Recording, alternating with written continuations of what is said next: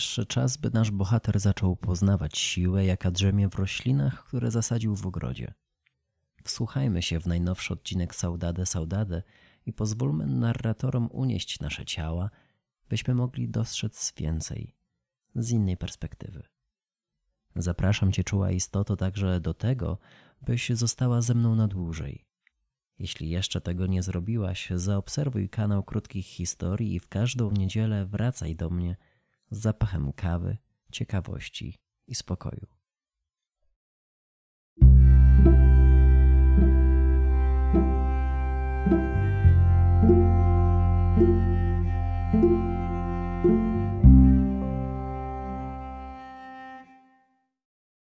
Kolejne dni wciąż upływały pod znakiem obezwładniających upałów. Ledwo słońce zaczęło wspinać się po niebie, a już gęstniało powietrze wokół i nie było możliwości znalezienia miejsca, które pozwalałoby schronić się przed żarem wciskającym się w każdy skrawek wsi i jej okolicy. Był to czas całkowitej ciszy, totalnego zawieszenia, uczynienia wszystkich ruchów cięższymi. Podniesienie nogi, zgięcie ręki, a nawet delikatne poruszanie palcami – wszystko to wymagało przemyślenia, bo nierozsądne korzystanie z nagromadzonej przez noc energii mogło wyczerpać ciało i niechybnie uczyniłoby je słabym, marnym, na jakiś czas bezużytecznym. Odkąd zjawiła się Bogna, Gorast nie mógł opędzić się od zapachu mięty i anyżu. Zupełnie jakby świat stracił wszystkie inne wonie, jakby oddał je słońcu, próbując wyjednać u niego łaski, by przestało wypalać trawy, wysysać z ziemi życiodajne soki, a z ludzi resztki impulsów do codziennego wychodzenia z łóżka. Jedynie ostry, lekko kwaśny pot przebijał się przez aromat roślin, które gospodarz wciąż utożsamiał z kobietą. Nie spędzali razem wiele czasu. Po śniadaniu Bogna znikała na długie godziny i początkowo Gorast w ogóle się tym nie zajmował. Nie chciał wiązać swoich myśli z jej działaniami, bo wiedział, że im więcej uwagi jej poświęci, tym większe będzie ryzyko przywiązania. I choć jawiła mu się jako istota inna, nie z tego świata, niedostępna dla człowieka, to ryzyko zapatrzenia się w doskonałość, w jakąś boskość było wielkie i jemu w gruncie rzeczy niepotrzebne. Nie po to szukał takiego miejsca, w którym znajdzie ciszę, oddzieli się od tego, co hałaśliwe, soczyste i jędrne, by mieli zapuszczać się teraz w rejony cudzego świata. Oddalała się od domu, bo tego potrzebowała, bo być może rozumiała też, że teraz ta chata należy do kogoś innego i nie chciała nadużywać jego cierpliwości. A może ona wcale nie posługiwała się tymi kategoriami, nie zastanawiała się nad odbiorem jej czynów. Znikała bo jej spieczona żarem skóra potrzebowała wytchnienia. Spali jednak w jednym łóżku i wspólnie spożywali śniadania. Uczynili z tego niezbędny element dnia, ów rytuał zapewniający siłę i pomyślność aż do zachodu słońca, swoisty hołd dla świata, pokarmu i wszelkiego życia. Ten pierwszy posiłek wszystko porządkuje, sprawia, że każda drobinka układanki pozostaje na swoim miejscu i w ten sposób ucieka się przed niszczącym chaosem. Zatapianie w ciepłym bochenku ostrza noża, przekrawanie go powolnymi ruchami, by jak najmniej okruchów opadło na stół, już sam ten proces rozdrabniania całości, by zaznać rozkoszy w smakowaniu fragmentu i łechtaniu zmysłów wonią pieczywa, jest wart czci i zaistnienia rozprowadzanie po pajdzie masła, które roztapia się pod wpływem ciepła i przenika w głąb. Jakby samo odnalazło radość w zdobywaniu, braniu na własność i wypełnianiu wnętrza sobą. Ustępowanie na wierzchniej stronie miejsca konfiturom lub odciętym paskom różnej maści serów, a w końcu sama czułość, z jaką to wszystko się wykonuje, to wszystko jawiło się jako nabożeństwo, a w tym dom jako miejsce, w którym spożywana jest ofiara, jakiej domaga się czas, by móc dalej pędzić i przemijać. Znane były Gorazdowi takie uniesienia, mistyczne afirmacje chwili, gdyż przez lata przywykł do tej pieszczoty z wywyższania szczegółu ponad istotę rzeczy, detalu nad wielką ideę, fragmentu nad całość, bo cząstce trudniej podlegać kaprysom, zamiarom zasilanym siłami zewnętrznymi. Nie miał ochoty na snucie ogólnych rozważań, na przebiegłe doszukiwanie się ledwie widzialnych powiązań, spisków, ciągów przyczynowo-skutkowych i tak poddanych manipulacji ludzkich ocen i dążeń. Takie refleksje zostawiał filozofom, myślicielom, wszelkim mądrym głowom, nawet tym samozwańczym, pozbawionym wdzięku i smaku, w których widział raczej imitację mądrości, aniżeli ją samą. On wolał czerpać z życia przyjemność za cenę bycia uznanym przez otoczenie za ignoranta, lekko ducha kpiącego z powagi życia i obowiązków człowieka wobec świata ziemskiego i obiecanego raju. Tak, przyjemność stała się fundamentem jego życia, a ta rozkosz trwała właśnie chwilę. Była tylko niuansem, ale to do tego drobiazgu dążył, pomijając całokształt, odpuszczając walkę na tworzenie najdonioślejszych wizji, doszukiwanie się wielkich, okrągłych, uniwersalnych sensów i dokładanie człowiekowi większego znaczenia niż czemukolwiek innemu. Śmiał się z wszelkich niezdarnych prób unieśmiertelniania dokonań gatunku ludzkiego, za co już w dzieciństwie zbierał wściekłe spojrzenia matki, która chyba nie mogła pogodzić się z wszechobecnym zapachem przemijalności.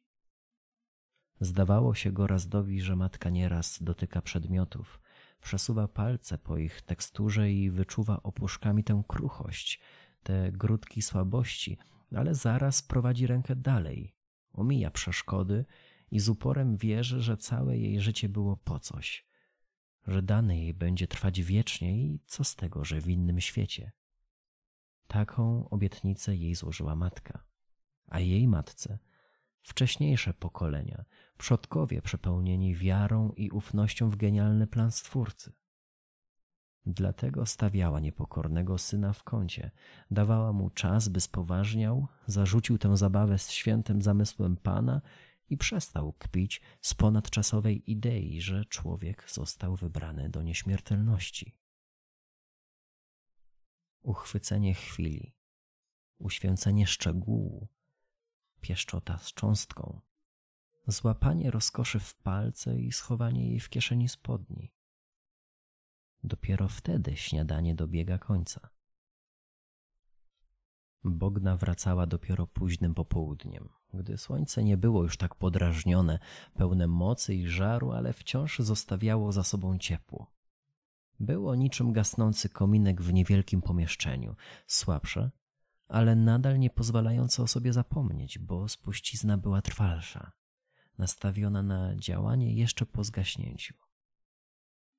Musisz w końcu zająć się Józefkiem. Nie zwlekaj, bo lada dzień straci swoje właściwości, a będzie jeszcze przydatny.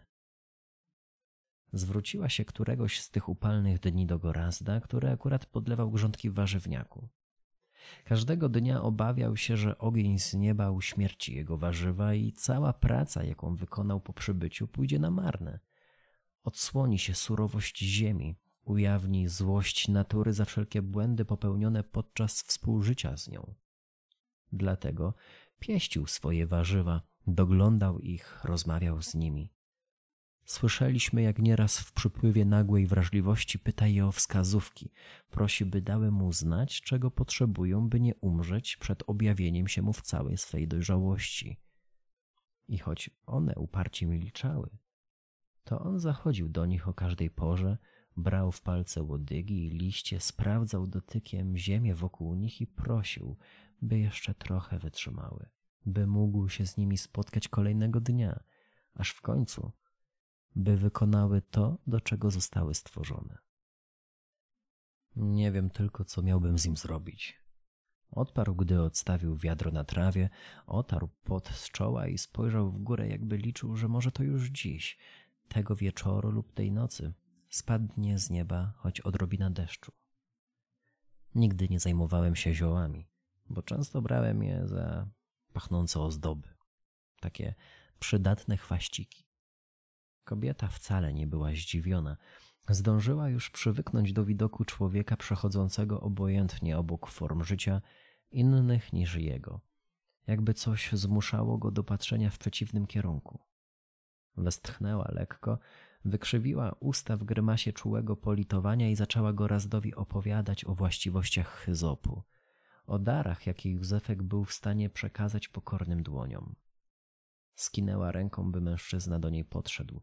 Usiedli między krzakami rośliny i do samego wieczora tłumaczyła nieświadomemu mężczyźnie, kiedy siać, a kiedy zrywać, jak suszyć, gdzie chować, w czym przetrzymywać, w jakich okolicznościach i w jakiej formie podawać, jakiego działania oczekiwać i za co odczuwać wdzięczność. A Gorazdowi zdawało się, że zapach świata wciąż sprowadzał się tylko do mięty, anyżu, a teraz jeszcze potu kobiety. Twój Józefek jest ci bliższy, niż ci się wydaje. O wiele bliższy. Wpuściła nos między krzewiaste żyłki, ten zielony labirynt odkrztuszających właściwości. Następnie ucałowała go razda w czoło i pobiegła do domu, śmiejąc się cicho, jak śmieje się dziecko, gdy poznało tajemnicę, której nie może jeszcze wyjawić. Tego wieczoru zostaliśmy z Gorazdem przy krzewach Hyzopu. Pokręciliśmy nad nimi drobne, żwawe kółka, bo rozbawiła nas jego niewiedza, ta ludzka niezdolność do uważnego patrzenia i dostrzegania świata pozostającego w ukryciu. Teraz już cały czas latamy wokół domu, siadamy na parapetach, belkach, na gałęziach drzew i przyglądamy im się nienachajnie. Chcemy być świadkami gestów i ruchu. Chcemy wsłuchiwać się w ich słowa, by móc powiedzieć, że ich znamy. Rozumiemy, że to, iż dzielą ze sobą łoże, nie niesie żadnej namiętności. Nie ma w tym czynie budzenia ciała, podpalania, fizycznego zbliżenia. Jest to tylko najprostsze aplikowanie leku na zmęczenie, na ciemność dostrzegalną podczas wypatrywania jutra. W nocy jesteśmy cicho, więc słyszymy jak po zgaśnięciu świec. Otuleni ciemnością, szepczą do siebie i przywołują dawne przeżycia, radości i smutki, jakby przewijali kartki skrupulatnie prowadzonego dziennika. Zatrzymują się na tych rozdziałach, gdy istnienie wydawało im się takie lekkie, pełne spokoju i beztroski. Malują obrazy słowami, chichotami, westchnieniami i ciszą, dającą możliwość na to, by te dawne, miłe dla serca momenty rosły, pęczniały niczym bańka, która po rozpryśnięciu osadzi się w postaci kropelek na meblach, ciałach, listkach kwiatów i w ten sposób przedłuży swoją obecność. Podczas tych nocnych sesji celebrują tylko życie Gorazda. Bogna swojego nie opowiada, jakby chciała, by pomyślał, że wyparowało z jej głowy. Domyślamy się jednak, że wiadomość, która przyszła wtedy do domu, wcale nie zawierała pełni prawdy, a Bogna mimo wszystko wiele poświęciła, by dowiedzieć się, kto rzeczywiście powstrzymał udział jej syna w dziejowym kołowrotku. Przeskakując z gałęzi na gałąź, wznosząc się wysoko nad całą wsią, by przyjrzeć się domom i ludziom w nich, przed nimi i tym, co krążą z jednego miejsca do drugiego, zmieniamy perspektywę i inaczej wyglądają dla nas wydarzenia odbywające się na Ziemi. Prowadzi nas to do przeczucia, że niechęć Bogny do Celestyna, tego poczciwego wiejskiego plebana, nie zrodziła się tylko na kanwie jego naiwności, że w Celestynie kobieta dostrzega siłę, która zabrała jej dziecko, a ją samą wyrwała z pola działania człowieka. Gdy wracamy do domu pod lasem, widzimy, jak Gorast śpi z głową ułożoną na brzuchu kobiety. Zauważamy lekko unoszące się plecy. Opadają spokojnym, miarowym rytmem i wiemy, że choć mężczyzna niesie w sobie pustkę, to pokornie przyjmuje swoje przeznaczenie. Doświadczył rozkoszy, jaką daje życie wspólnie z duszą towarzyszką będzie czcił te migawki z przeszłości przez resztę swoich dni.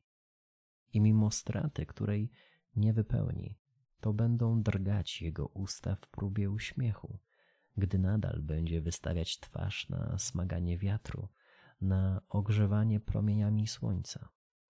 Będzie się starzał, przemijał, tracił siłę i energię, aż w końcu upadnie kiedyś na ziemię twarzą do dołu. Pozwoli światu odebrać swoją ofiarę i stanie się częścią najdłuższego cyklu życia.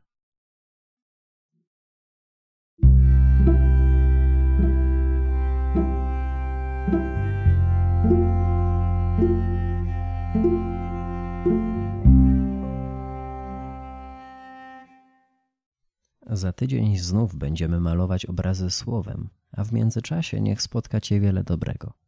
Do usłyszenia.